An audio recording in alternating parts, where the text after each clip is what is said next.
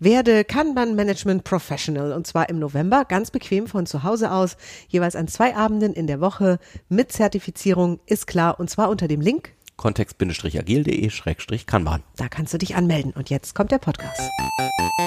Hallo, das ist der seriöse Kontext Agil Podcast mit Florian Groß und mit jemandem, der ihm Fragen stellt. Genau, nämlich Miriam Devor.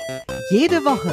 Wir freuen uns auf die spannenden Themen und auf dich als Hörer. Wieso eigentlich seriös? Weil's so ist.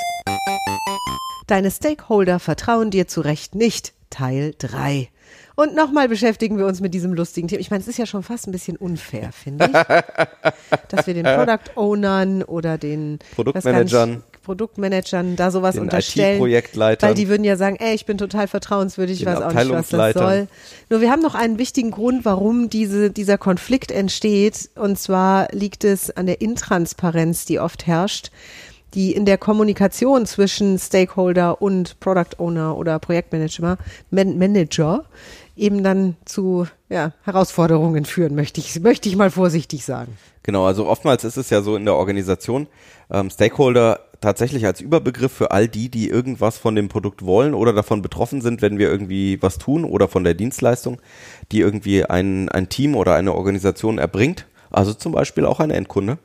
Und ähm, wenn die Prozesse im Innern total intransparent sind, ich habe vor ein paar Wochen mal ähm, den Begriff gehört, ähm, wo jemand in einem Training gesagt hat, da ging es um eine Product Owner Schulung, also Weiterbildung von schon bestehenden Product Ownern.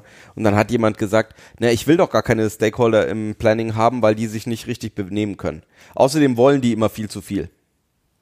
So, was tun ähm, aus dieser Sicht heraus, was passiert also? Es wird so eine Nebelwand eingezogen, ein Teil des agilen Prozesses, der vielleicht sogar transparent sein sollte, wird ein bisschen intransparenter.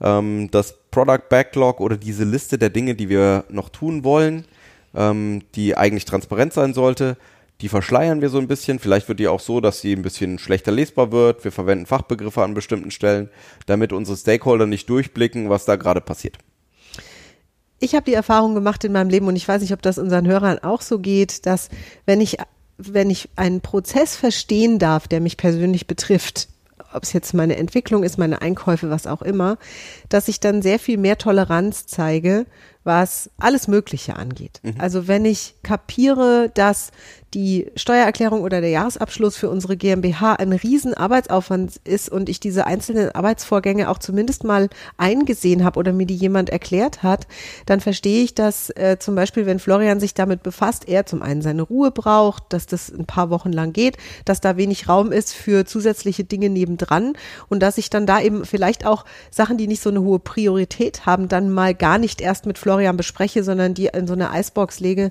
damit die nicht äh, da stören in dem Moment. Nur wenn ich das nicht verstehe, wenn ich da keine Möglichkeit habe, einen Einblick zu haben, hm. dann gelingt mir das natürlich auch nicht. Das gibt es auch auf viel kleineren Ebenen. Ähm, wir haben ja eine Akademie hier auch, also eigene Seminar- und Trainingsräume, in denen wir Fortbildungen geben. Und ähm, mit im Moment wird das von einer Reinigungsfirma, werden die gereinigt. Und wenn ich verstehe, warum die bestimmte Sachen in einer bestimmten Art und Weise haben möchten, dann können wir eben auch einfach Dinge für sie tun. Also es ging zum Beispiel mal drum, wie wir die Seminarstühle herrichten nach dem Seminar. Am Anfang ähm, hat mich total gewundert, warum die sich wünschen, dass wir die an die Tische ranschieben. Ich dachte, das, was wir bisher gemacht hatten, die alle an die Seite ranzuschieben, wäre das, was besser für die ist. Und war dann auch so ein bisschen überrascht, was, wieso wir da jetzt auf unserer Seite was ändern sollen für doch die, die eigentlich für uns eine Dienstleistung erbringen wie kann das denn sein? Nur im Gespräch kam dann eben raus, wie deren Prozess tatsächlich funktioniert und dass das total viel Sinn ergibt. Und plötzlich können wir uns einfacher darauf einstellen und die, und die Veränderung wird eben auch klarer. Das heißt nicht, dass ich ähm, einem Stakeholder, wenn der sich in einem, äh, einem Meeting daneben benimmt, ähm, einfach freien Lauf geben brauche. Ich habe vor vielen, vielen Jahren inzwischen schon mal die Erfahrung gemacht, da kam ein, ein äh, sehr hoher Manager in, einer, in einem großen Konzern, kam in ein Review rein, hat sich angeschaut, was wir gemacht haben, ist fast ausgeflippt in dem Termin, hat rumgebrüllt, hat gesagt, sechs Sätzen, so geht es überhaupt nicht, das geht überhaupt nicht, kann man nicht so machen, das ist ja alles falsch der Fehler, den wir gemacht hatten, war einfach, Es gab ähm, hinter einem relativ komplexen IT-Prozess, für den hatten wir eine Startseite gebaut. Und wir dachten uns, die Startseite aufhübschen, das ist doch was, was wir irgendwann machen können. Das, was wichtiger ist, ist das im Hintergrund schon mal zum Laufen bringen und die Prozesse klären und mit, mit den Kollegen was machen und da richtig äh, Zeit zu investieren.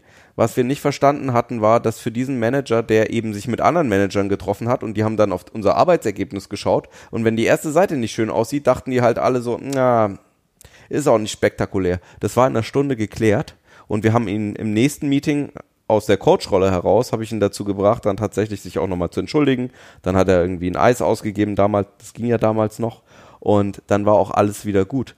Nur ähm, solange wir nicht verstehen, was unsere Kunden eigentlich haben möchten und die, die Prozesse nicht transparent sind an der Stelle und wir nicht regelmäßig mit denen vielleicht auch darüber gehen und ihnen klar machen, was passiert da, wieso passiert das, was sind unsere Abwägungen, dass wir gute Gründe für bestimmte Sachen haben, sieht es halt sehr arbiträr, unverständlich aus und die denken sich vielleicht auch, was sind denn da für Eumel am Werk, die da irgendwas tun.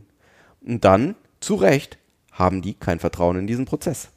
Da waren ja jetzt schon Lösungen drin versteckt. Also wir sagen ja immer, Probleme sind Lösungen, die Kopfstand machen.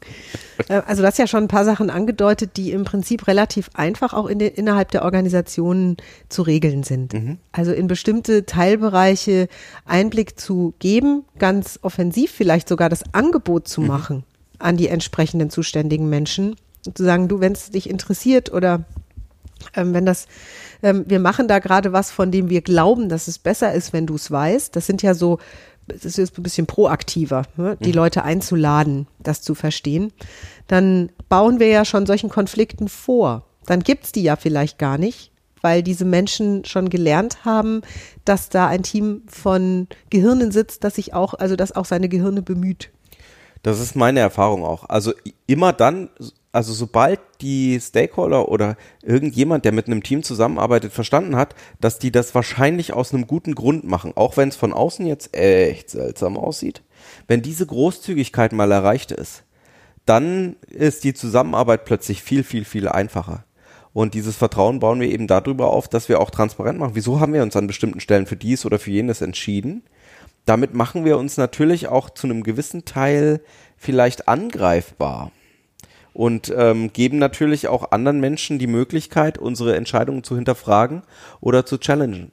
Und es gehört eben dann zu diesem Prozess auch dazu, wenn wir andere Menschen und ihre Meinung auch ernst nehmen lässt sich ja eh offensichtlich nicht umgehen, denn wenn der große Clash irgendwann dann später kommt und ich dann in der Not bin, vielleicht wissen, dass ich auch gestückelt und in kurzer Zeit hätte rüberbringen können, dann auf einmal zu vermitteln, vielleicht einen ganzen Prozess, der schon läuft, anzuhalten, um Dinge nachträglich transparent zu machen. Also für mich hört sich das nicht so an, als wäre das jetzt ähm, wenn wir so dann der Vorteil. Ne? Ja, da würde ich das lieber von Anfang an machen und den Kauf nehmen, weil dann geht es vielleicht immer nur um kleine Teilbereiche, die dann auch ganz schnell zu klären sind und die so einen Prozess nicht unnötig unnötig aufhalten. Ja, definitiv. Das wäre ja das Ziel in meiner Welt, dass wir im Fluss bleiben mit also, allen Entwicklungen, die im agilen Bereich dann ja auch parallel laufen. Ja, genau um in Kanban-Sprache zu sprechen, wir machen eben die Regeln, die wir haben, auch explizit, machen bestimmte Termine explizit und zeigen auch, was ist das, was wir dran nehmen und wie wir es dran nehmen würden in Zukunft, was, was, in welcher Reihenfolge wir was bearbeiten würden.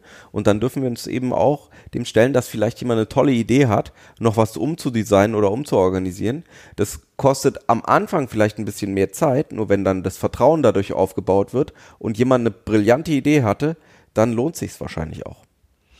Dann war's das ja für heute schon. Meine Güte, sind wir flott. Dann. So einfach kann das manchmal gehen. Hören wir uns beim nächsten Mal wieder, wenn es heißt. Werde zum Kanban Management Professional 1. Ach nee, äh, wie war das? Bis bald. Bis tschüss. dann, tschüss. Danke fürs Zuhören. Wenn du Fragen hast, schreib sie gerne an info at kontext-agil.de. Bis nächste Woche. Miriam und der Florian.